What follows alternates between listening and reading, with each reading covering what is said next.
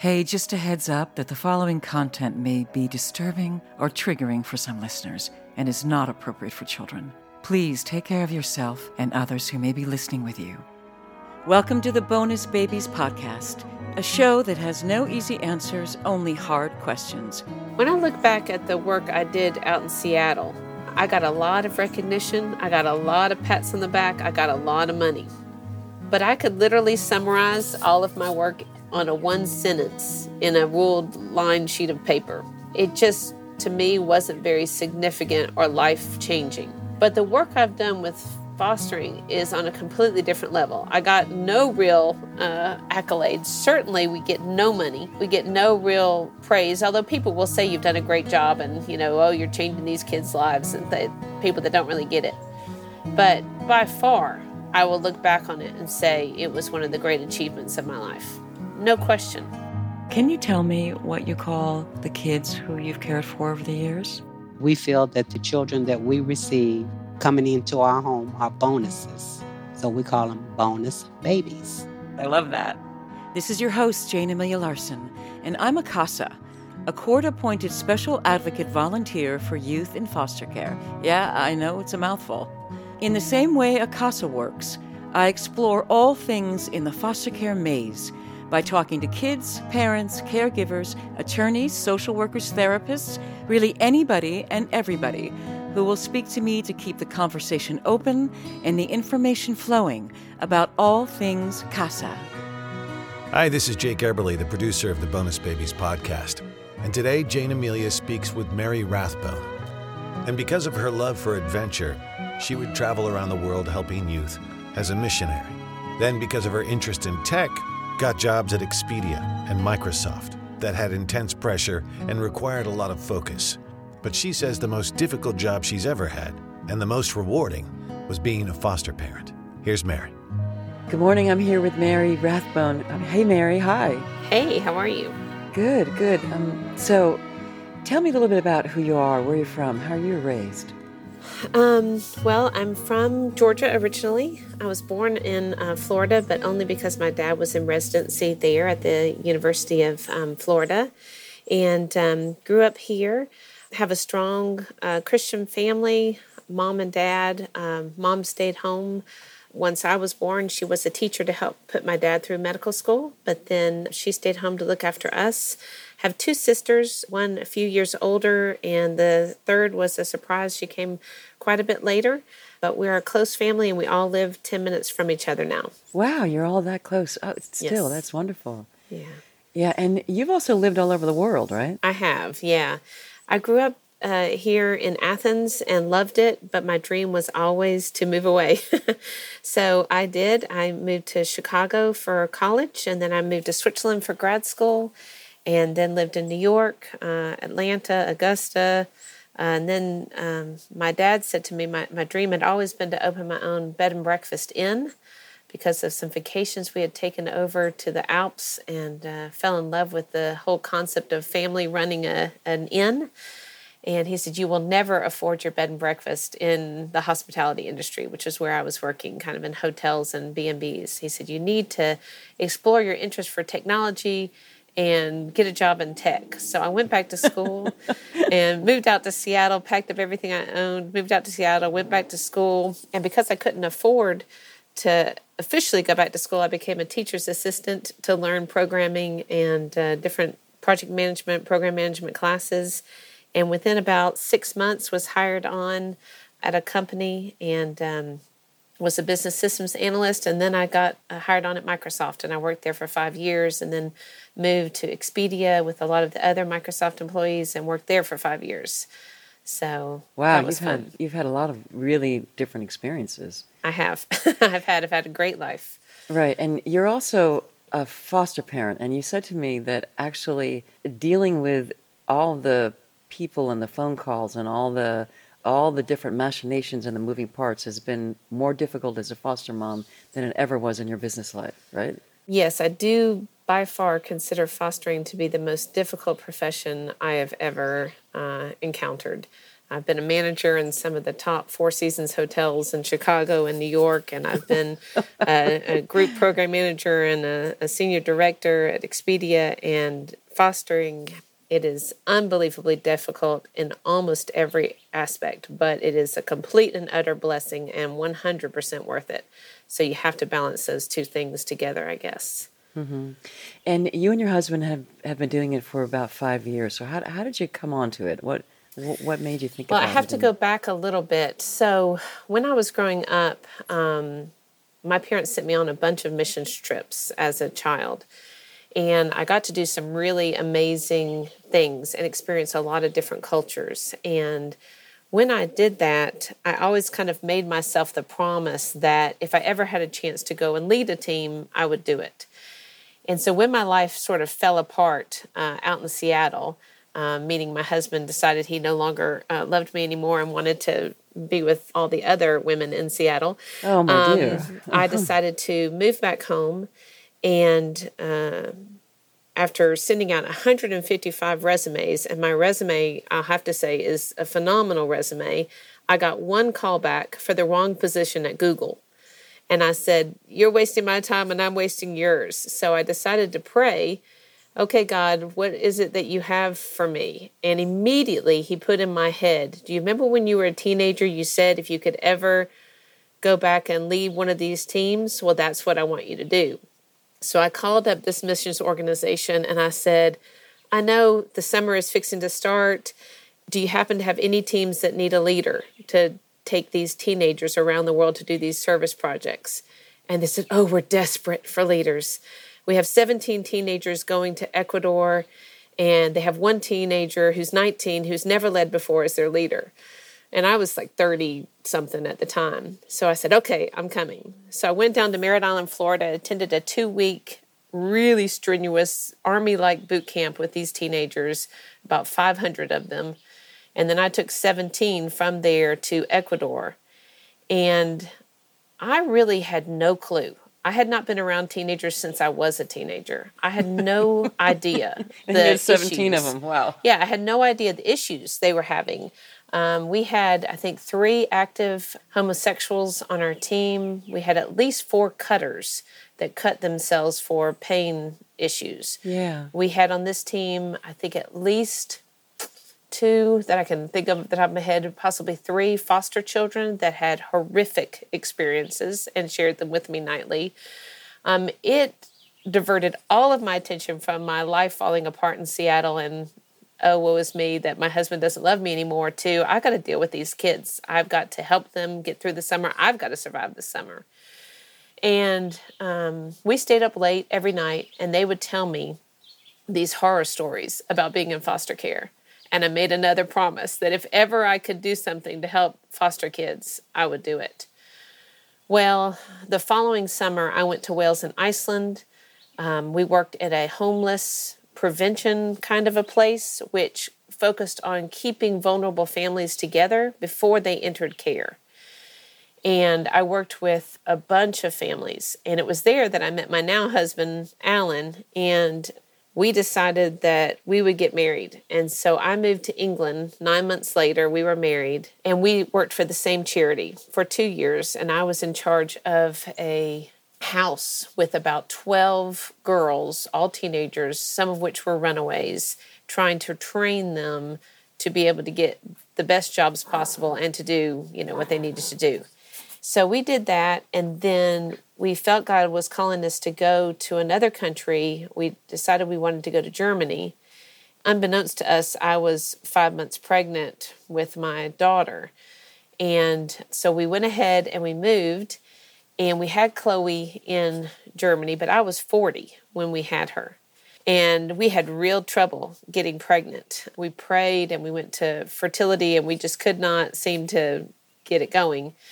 And then I found out I was pregnant the day after we gave away our house in England. So we moved to Germany and I had Chloe and we said, well, it doesn't look like we're going to be able to have another child. Maybe we should consider adopting. And we went to the German authorities and they said, I'm sorry, you're too old to adopt a German child. Uh, but you can move home and you can adopt from there and then move back. So this thing came into my head again that said, You remember that thing you said about trying to help foster kids? Maybe this is what you need to do. So we moved back home to the States in 2016. And that kind of began our foster care journey. They didn't have enough resources to have us go straight for adoption. They said, You're going to need to foster first. And if it works out, great. You know, we'll put you as fostering to adopt, but really it's just fostering. And you'll be the first to be given priority if it goes to termination of rights. I wonder why that was because there's so many kids that need to be adopted. But I guess you're just talking about in your region then. Well, there's of course the nationwide group of kids that already have had their rights terminated. But the tendency for most agencies is to say, you have a young daughter, you're coming home, you don't know the history of these kids. Most of them have had their rights terminated, and their foster parents have said, no, we will not adopt them because they are the most troubled or they have the most difficult circumstances or there are lots of issues surrounding them. We recommend that you go for a child younger than your daughter and see whether you can get to know and bond with the child before agreeing to adoption. Because when you agree to adoption from one of the children that is waiting, they do, I think, give you a six month waiting period once that child can live with you and whatnot before you have to officially say yay or nay. But they advised us that fostering was the best way to go about what we wanted to do. So we were very, very, very naive because our first placement was a sibling set of four. Wow, your first placement. Mm-hmm. Four kids. Yeah, the first they gave us, they said, We have three girls that we need you to take. And I said, Okay. So we bought everything, we got everything set up. We were super excited. And they called back and they said, you know, they were in an emergency placement for the weekend, and I'm sorry to say the emergency placement decided to keep them. But we have this sibling group of four if you're interested. So I called my dad and I said, um, the three girls are gone. Now they have four, three boys and a girl. And he said, I'd take them because tomorrow it might be five. so, yeah. Okay, so how old were they when they came into your home? The first time they came to us, they were six, four, three, and one. Wow. And our daughter was six as well. So we had six, six, four, three, one.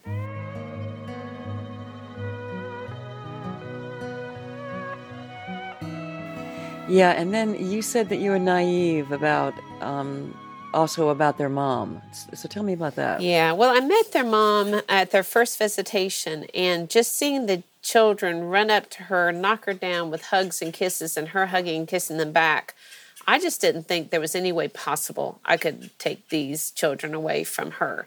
So I kind of made it my mission to get her back on her feet and get her kids back to her. And I worked like a crazy person to make that happen.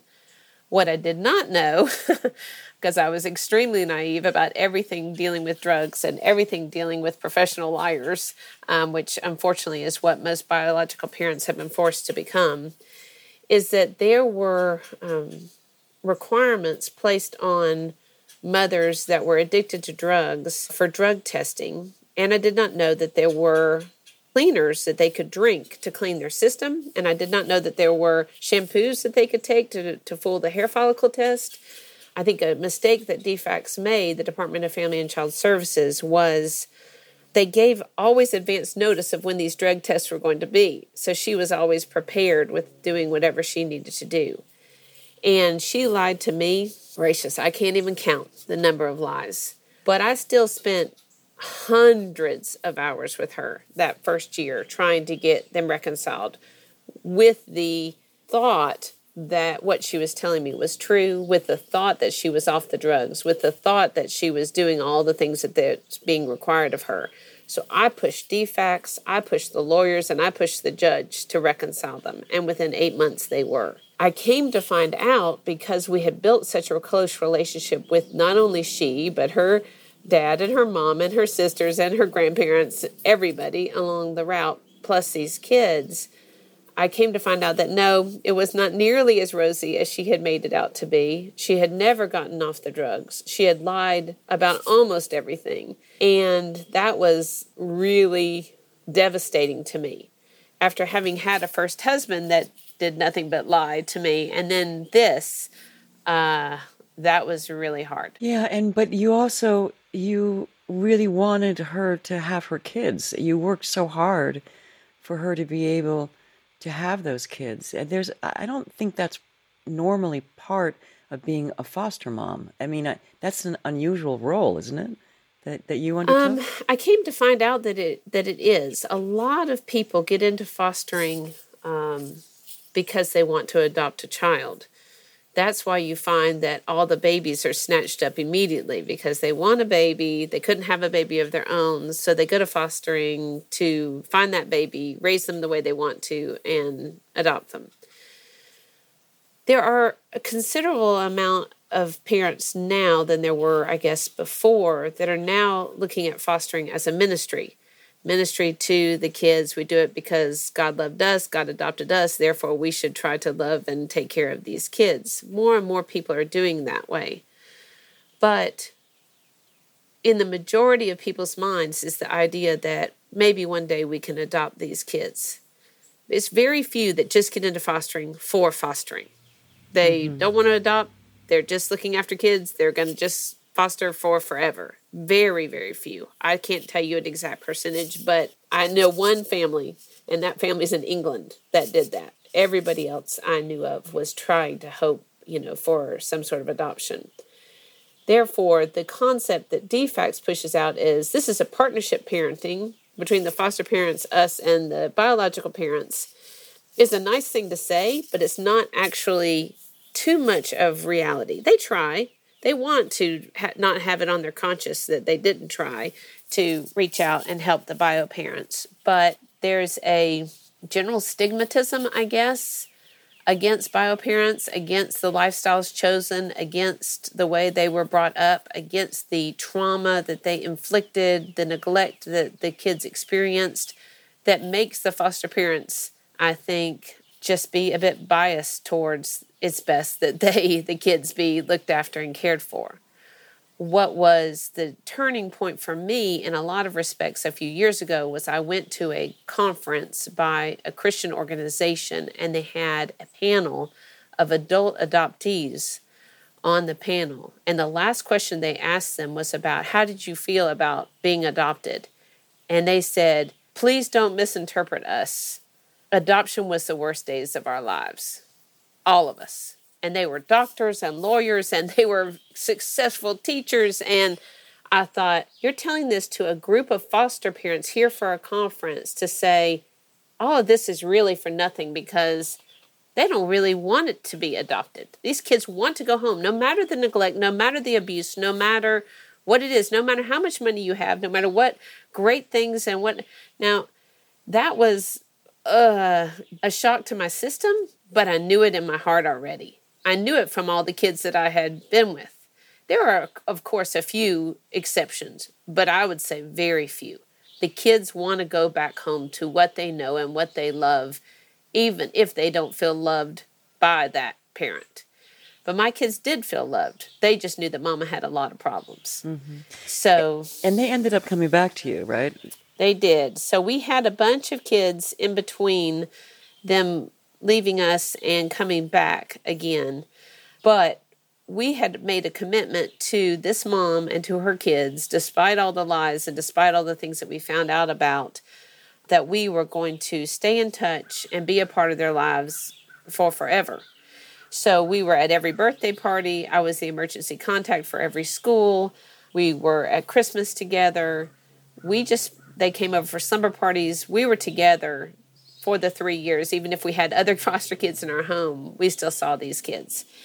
And um, it became, in the end, I have to stay with these kids because I'm the only one that has eyes on them. The mom kept moving counties. The DFACS uh, workers would get to know mom and realize, oh, there's real problems here, and then she would move. And then they'd reassign a new DFACS worker from a new county. And at first she'd be like, oh, she's doing great, and you know, we can really work with her, and she's being responsive. And then I'd say, well, just wait. And sure enough, six months later would go by. Oh, she's not returning our calls. We can't, the kids are not in school. They've not seen a doctor. Da da da da. and then she'd move. So she was in eight counties in four years, which makes it very, very difficult for DFACS to take the kids. In the end, three plus years later, it was me that was calling DFACS and saying, You got to get these kids back into care. And they screened me out. They did not think what I was saying was, uh, I guess, either accurate or worthy enough. But I was the squeaky wheel and I would not let it go. And so I kept calling and calling and calling and talking to different supervisors. And finally, in February of last year, I said, I can't do it anymore. She had um, gotten with another man whose criminal history was longer than my arm. He was on drugs. She was so heavily on heroin and everything imaginable. The kids had lice so extensive that it was just literally eating them to death. They didn't have food, they didn't have anything, the basic needs that they needed. Uh, they were homeless. They had been evicted three times in two years. It was just, it could not have gotten any worse. And I said, I can't do it anymore. No one is listening to me. I don't know what else to do here. We even called the police department. and so I backed away for three months and did not have any contact with the children or with her and just backed away. And about this time last year, I got a frantic call from the bio mom's sister. Miss Mary, Miss Mary, they've taken the kids, they've taken the kids. And I said, wait, slow down. What's happened? She said, a judge ordered it. They went to court today. They thought it was for one reason, and he took them. He took them away. Da, da, da. So I said, let me find out what's happening, and I'll call you back. So sure enough, I called our uh, agency, and they said, yep, just came across the desk. They're back in care. Do you want them? And I said, Yes, bring them to me. And so they did. And we uh, anticipated just having them for the weekend because we already had two kids and they were going to leave us within about the next 60 days for whatever reasons. But we felt full. And so we were just going to have them for the weekend. And by the end of the weekend, my husband said, We can't let them go. We have to keep them. And so we did and they've been with us for a year and we anticipate at least another six months before they'll be able to go back to mom and and you love these kids right i do i do i'm kind of there. um i don't know I, I guess i'm because of my time with these missions groups where we were serving down in the military style boot camp the way i operate is pretty no nonsense military like structure, heavy structure, heavy time schedule, whatnot, because it's the only way I know how to manage five kids under 11. And they love it. I mean, they they, yeah. they just love it. Yeah. They eat it up. I think I'm just the worst foster parent in the world, but they love it. They love the structure they've never had. They love being in the same school. They love having to do homework and having to memorize things, you know. Um, so, yeah. Yeah, they're responding to the consistency. I think so. Yeah. And they that they've never had It makes them feel safe, right?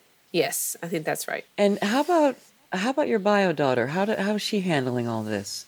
Well, precious child, she was born in Germany and um, she always thought, why can't you just go to the store and buy me a sister? She just really did not understand the concept of why can you not have another baby? Well, why can't you just go and get one? There's so many that are unwanted. I don't understand this. And so as she grew older, we kind of explained to her, okay, this is what we're going to try to do. She was 150% on board. She was the best big sister imaginable. So merciful, so kind. Really loved them, every single one of them. And yet it was difficult for her when they had to go home or they had to move, or, you know, that was hard for her. But since she was a missionary kid and she'd lived all over and change was kind of normal, it didn't, I think, break her. It just made her a bit stronger. So she loves these kids. They will always be considered her siblings. Um, she's loved all the other kids we've had. Yeah, how many how many kids overall have you fostered? So we have had um, ten kids total, four of them twice. mm-hmm, yeah, yeah, and you have for different time links, right? And you and you have five in the house now. Correct. Right. yeah. Including our daughter, yes. Yeah, including your daughter. And so you, you describe yourself as a hopeful pessimist. What does that mean? That means I'm not naive anymore. I've been lied to by enough people to know that trust is very rare and very hard to come by. But I see glimmers of hope, for example, in this mom, in the fact that she went to an actual rehab inpatient facility where she's required to get randomly drug tested multiple times a week. She had to attend eight meetings a week. She had to get work. She had to do all the various aspects of counseling and therapy with her case plan. And I'm hopeful that this time around it's both one genuine and two she can stick with it long enough to get the kids back. But I have been around her for now f- almost five years. So I know her spending habits. I know her saving habits. I know her work habits and evictions. I know all of that. So I can be pessimistic in the fact that I know more about this case and this family than everybody on the case combined. But I can be hopeful because one, God gives us hope. Two, because I see a genuine love between her and these children. And three, because she's ticked off all the boxes that DFCS has told her to tick off. So, yeah, hopeful pessimist. Right, a hopeful pessimist, right. And you also want to be a fixer. So, what does that mean? Well, ever since I was young, I always questioned everything. Why is this like this? Why does this, you know, ever since I was young? And I'm always very um, outspoken. And so I was not afraid to ask tough questions that everyone else was afraid to ask. My teachers applauded it. They thought, oh, this is wonderful. You ask all the questions that no one else wants to ask. As you get older, people get more offended. well, why do we do it this way? You know, what, what, this makes no sense. Why is all of the paperwork for a foster parent on hard copy? Why is this not all digital? Why do you not have a database that tracks these parents across counties? Why are we not? And I raised about 10,000 questions in the last, you know, five years that nobody was prepared to answer and certainly nobody wanted to deal with. Um, and so I watched a, a, film the other day about the uh, former Supreme Court Justice Ruth Ginsburg. And mm-hmm I, I think it is fascinating because you know she was trying to to deal with gender equality. And if you've seen that film, she says, you know, basically, I'm going after this one case with this one man that was treated unfairly because of his sex. And once we set this one in motion and win this one, that'll set the precedent for all the other laws that need to be changed. And I think in foster care, if you look at it as a whole, you will quickly get overwhelmed, discouraged, and frustrated. There is no way to look at it in a whole and say, this is how we need to fix it. But if you can take all the little processes and all the things that they are there and knock one of them off at a time, and then take it and share it with every other county, because every county does everything differently.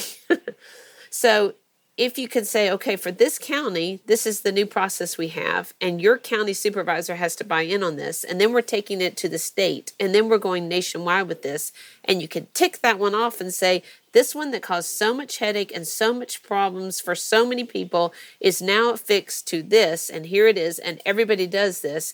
Then we go to the next one. Well, there are hundreds of those things that need to be addressed. I have shouted loudly about quite a few. I have driven some caseworkers crazy about quite a few, but I know that I'm right. And I know that if just the right person listens to what I'm saying and they have the time to fix it and they're willing to stick with it until it's done, that it will get in effect. It will make a difference and it will have an impact on the people that they claim to be their most valuable resource. And I would say that foster parents are by far the number one resource that they have for foster kids. And number two is the caseworkers. So we need more foster parents and we need more caseworkers. The things that foster parents and caseworkers have to go through need to be addressed and adjusted to great lengths because then the people that are in the process will stop quitting the caseworkers will stop quitting. In fact, they'll like their jobs because they see that things are easier for them. They're not just a major migraine. And they would tell other people, yes, you should get in this field because they fixed all these things that were broken. And the same thing for foster parents. Yes, you know, they will support you, they will encourage you. You should become a foster parent. unfortunately, the opposite is happening right now. Foster parents are discouraging others because they're saying, well, this is my experience. and so watch out for this if you get into this. Uh, it's hard enough to become a foster parent just with the problems of the kids. If you have to deal with all kinds of disorganization and lack of support and downright being talked down to and discouraged and really uh, go through a lot, then I don't think many people are going to come into this field, and it is desperately needed. Yeah, I know there's a huge burnout for caseworkers and and also for foster parents because yes, not only is it so difficult, but it's also heartbreaking, and you, you feel like you're going around in circles. And even if you want to do good, it's it's hard to actually execute that, right? That's right.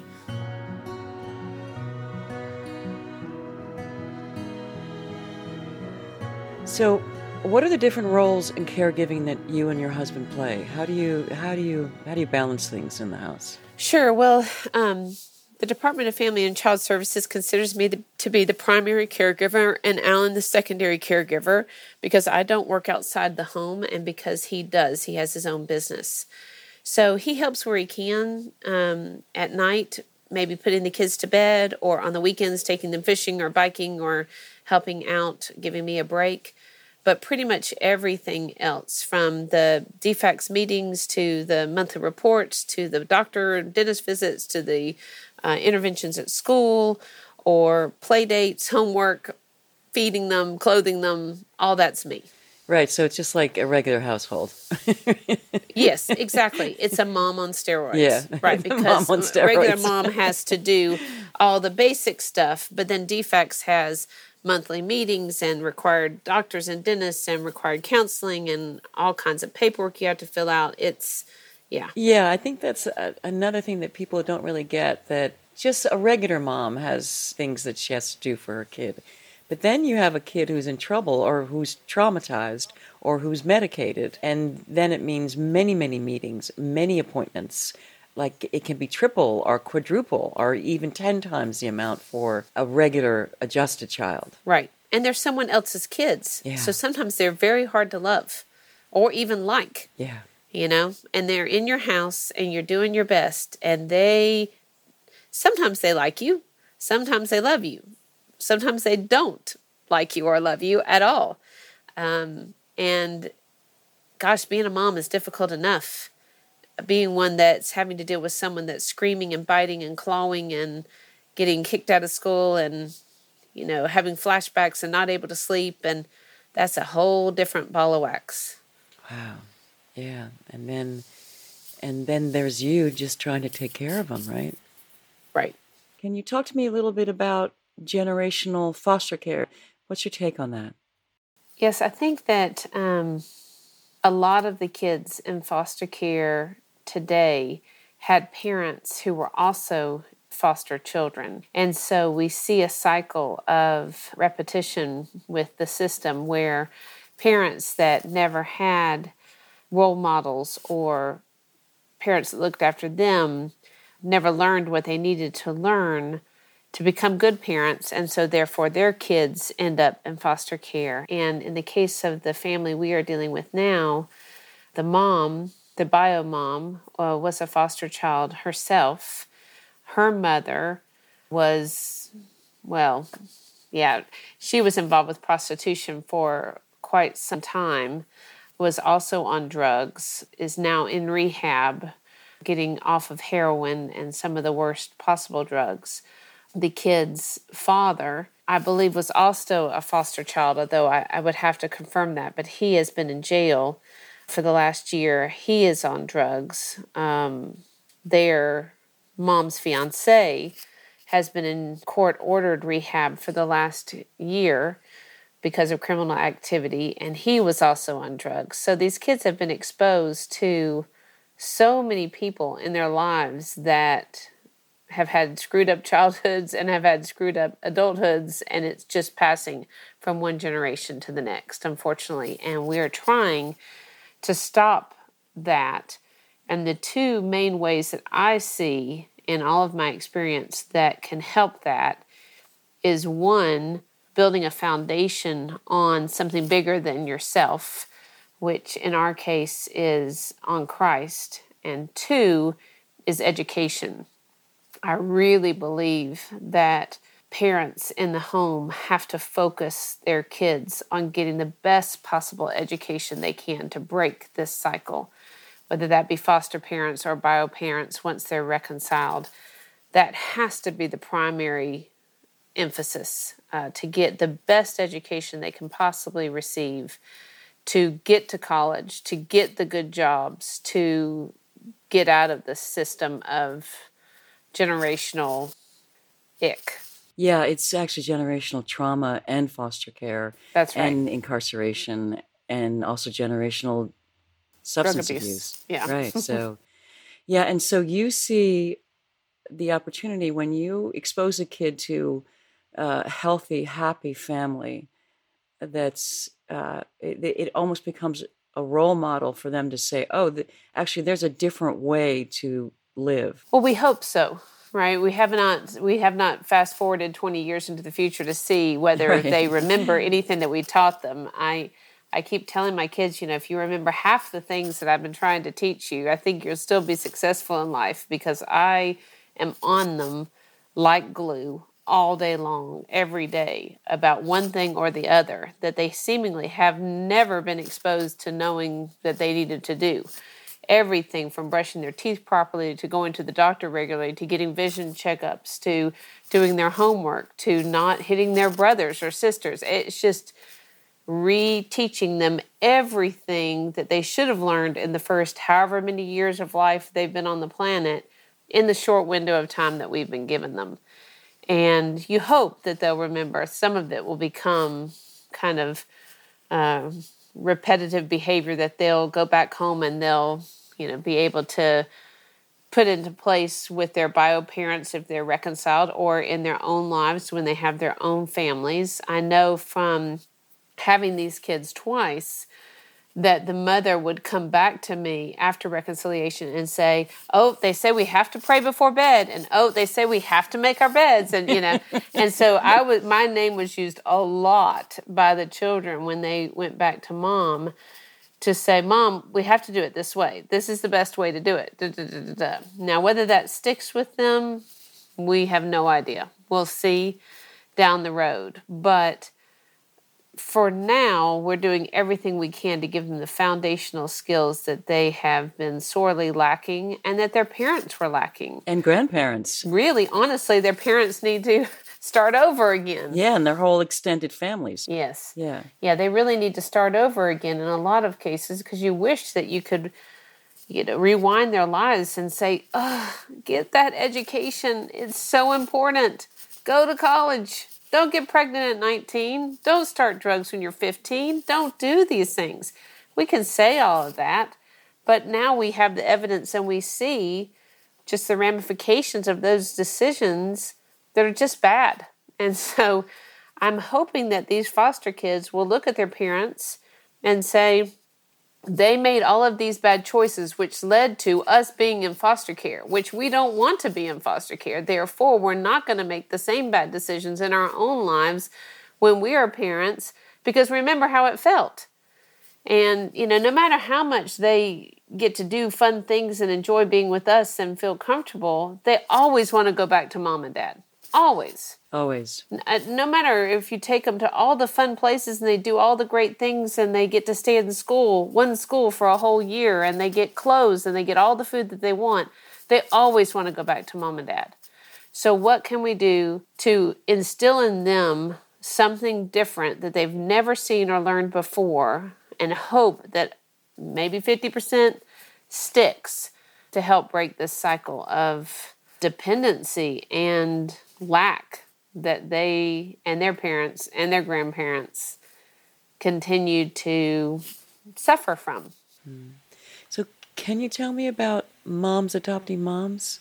So when the uh, kids first went back to mom, and I was so proud of myself for this achievement. In fact, we were written up in the state of Georgia reconciliation, you know, monthly thing as being, you know, whatever, foster parents of the month and all this great stuff. And I really thought, oh, you know, this is easy. If only we could just match up foster moms with bio moms and they could have this great mentor relationship, then everybody's problems would be solved. And this is how we solved the foster care crisis by partnering every foster care mom up with every i mean every foster mom with every bio mom and have them be the mom that they never really had because a lot of these bio parents were in foster care themselves yes. and were neglected and traumatized and have all kinds of issues as a result of it and so i thought well those of us that those of us that have had good childhoods and good upbringings and solid education and great experience working should come alongside these moms and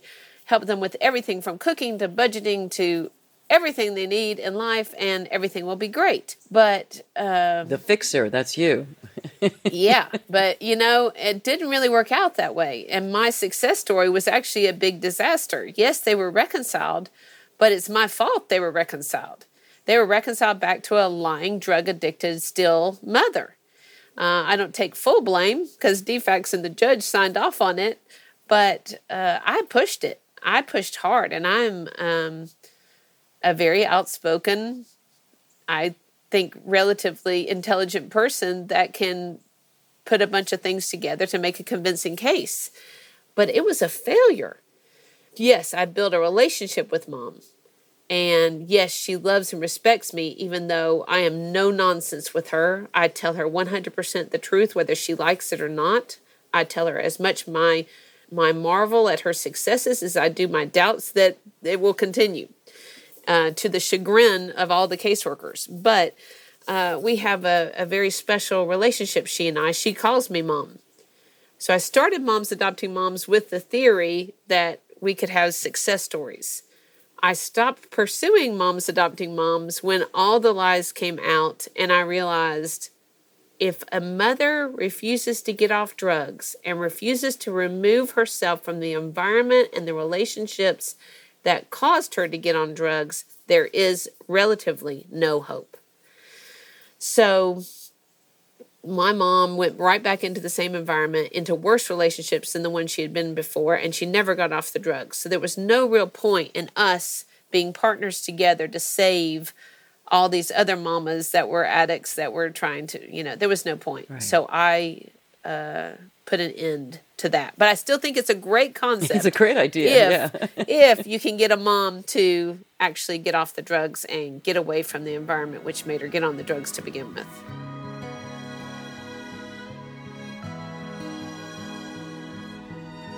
Do you think if it, it would you be able to do this work if it hadn't been for your faith? 100% no question no. No. Huh? None. And in fact, I've always been a planner. Um, if you ask my the vice presidents at Microsoft that I worked for, and all the people that were very much smarter than I was, and all the great places I have worked, they would say that my greatest characteristic was being able to organize and do process and customer champion. I was one of the best. I could manage 50 things simultaneously I could literally do my job back at Microsoft with all the people that worked for me, all the meetings, and all the money that we managed going through that company. I could do that with my eyes closed and my hands tied behind my back much easier than I could even do one foster child. I have to pray every day for the strength to get through that day. I no longer plan much in advance at all. I mean, the Bible is very true when it says, Don't worry about tomorrow Worry about only today because today has enough trouble of its own, right? All that stuff will be dealt with. And so it kind of put things into perspective for me, my faith, that God is the only one that can help these parents and these kids. And He's looking after them even when I mess up, even when I'm not great, even when they're not with me, even when they've been reconciled back or whatever circumstance they're in. He's still watching over them. I have to pray that the wickedness in my own heart to where sometimes I just don't love these kids at all. I don't like them. Will be transformed into love for them, genuine love, because if we can't be genuine, what can we be? Uh, but it has taught me more about myself and the human condition and the state of our society and our roles and responsibilities in that than anything else I've ever done. So it is a tremendous blessing, but it is an exhausting blessing and I am exhausted um, after five years of doing this. I'm exhausted. but my hat is off to anyone that can keep going.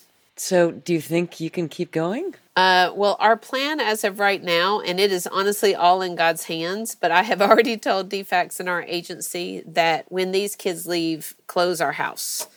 I've taken breaks before of a few months here or there, but we've pretty much been nonstop for five years. And I actually wanted to become a CASA, which I know you are, but uh, I have a great love for writing briefs. I have a great love for speaking in court. I have a fantastic relationship with the judge on this case right now. I think he is just terrific.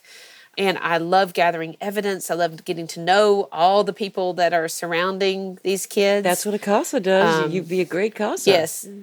But the the thing I don't like is never having any peace.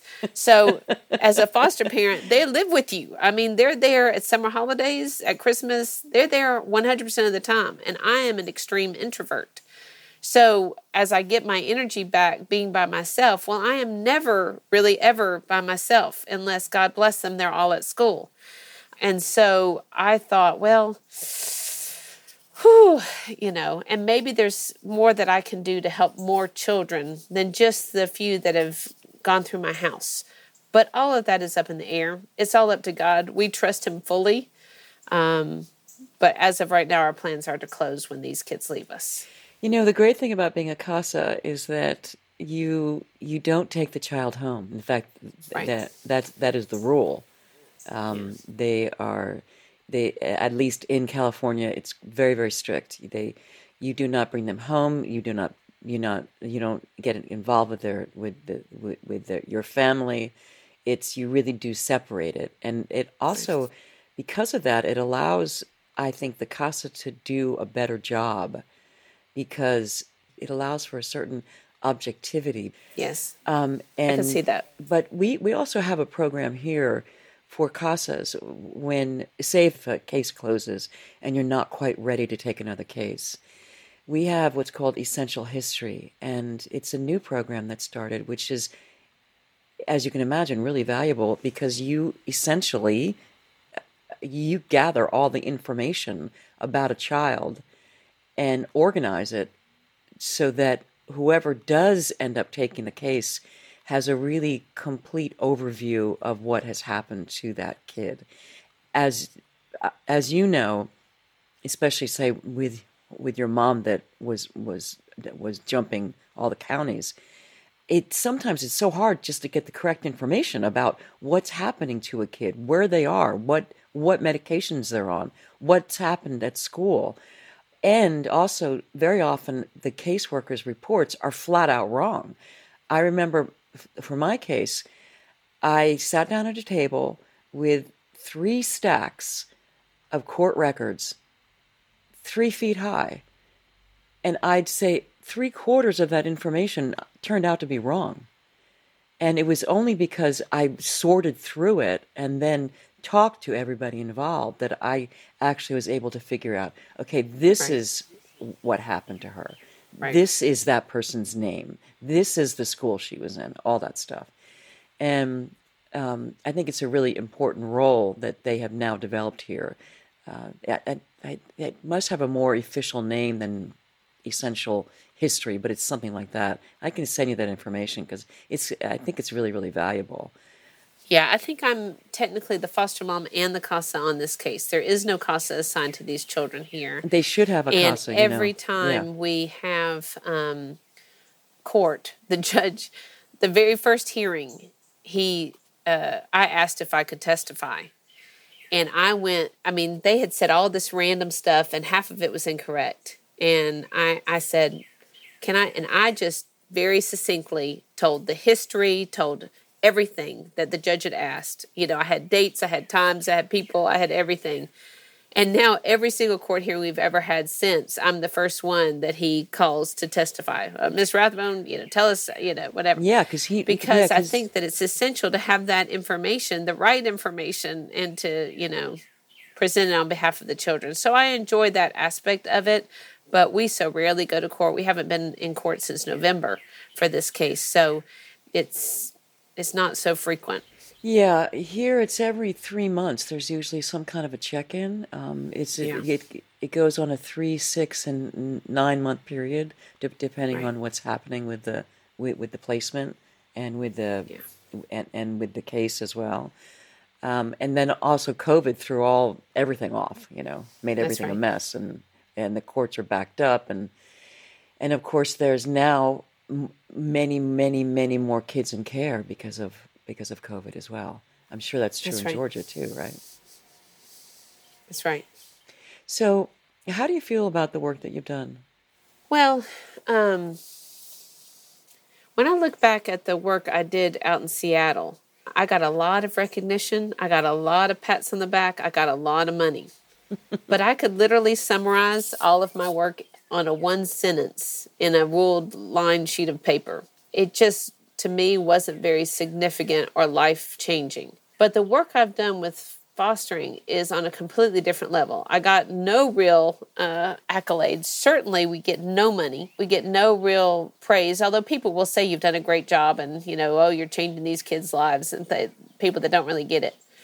But by far, I will look back on it and say it was one of the great achievements of my life. No question. Uh, because I think God will make it so that they remember at least half the things that we tried to teach them. I think it will have an impact. I really do. I, I, I believe it in my heart of hearts that these kids, they may follow down the paths of their parents still, but I think that they will remember a time where they felt safe, they felt loved, they were taken to church, they learned about their Creator, they learned that it matters what we believe on certain things. It matters where they're going to end up when they die. It matters, you know, what they're going to be and and and what path they're going to follow. I hope we taught them that, and I think it will be uh, impactful. I won't regret it, but going through it, you just have to kind of hold on and take it a day at a time.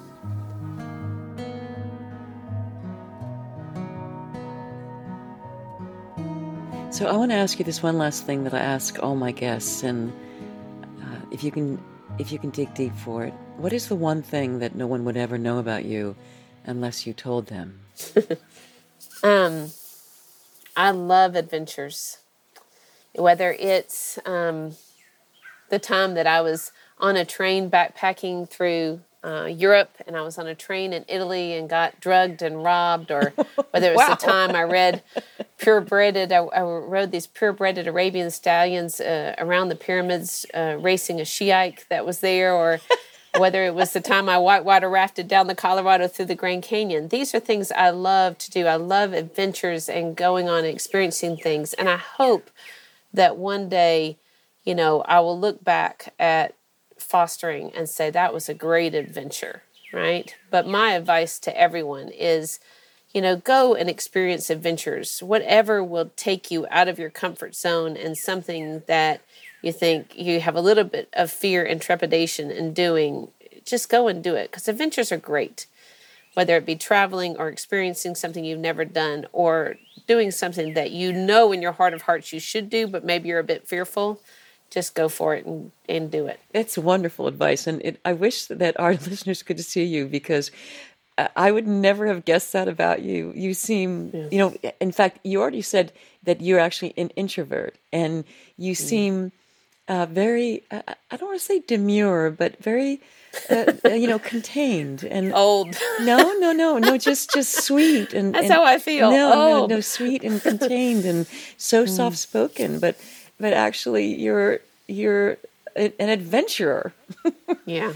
I love adventures. I love adventures. And this was a great adventure, and I have loved a lot of precious children, and they have loved me. The blessing that these kids have been on my life has been amazing, but not all the kids. Some of the kids we had were so hard. Yeah. I mean, one one boy I had said his greatest dream was to come back, take my daughter in her his bedroom, stab her with a knife, and kill her. And he just said it just like that, without any laughter, without any anything. Just kept eating his dinner. And I thought, whoa, Wow. okay, Lord. Um, you know, we've had kids that have peed on the floor and that have destroyed everything we've given them within ten seconds. That you know, have smeared poop all over the walls. But we've had children that have loved on us and told us how grateful they are for us. And even these four kids, when they were told at school, you will not be going home today, you are re entering the foster care system, their first question was, Where are we going? And they said, You're going to Miss Mary's. And the director of DFACS that was there to pick them up said they started jumping up and down and they were so excited to come to our house. And she broke down and cried as she told me. She said, In the 20 plus years of me doing this, I have never seen kids more excited to enter the foster care system. And so that's something to me. Oh, you know? yes, it is something. Yeah. You've, cha- you've changed their lives. Yeah. I mean, I, I so. think that's for sure.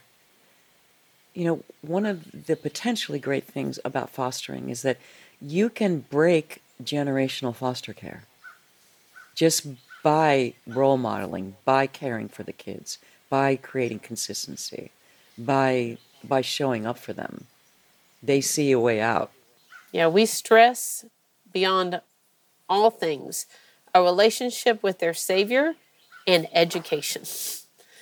You know, because they got to have something that will heal their hearts and they've got to have something that will stretch their minds and get them into college and get them the best possible jobs they can get.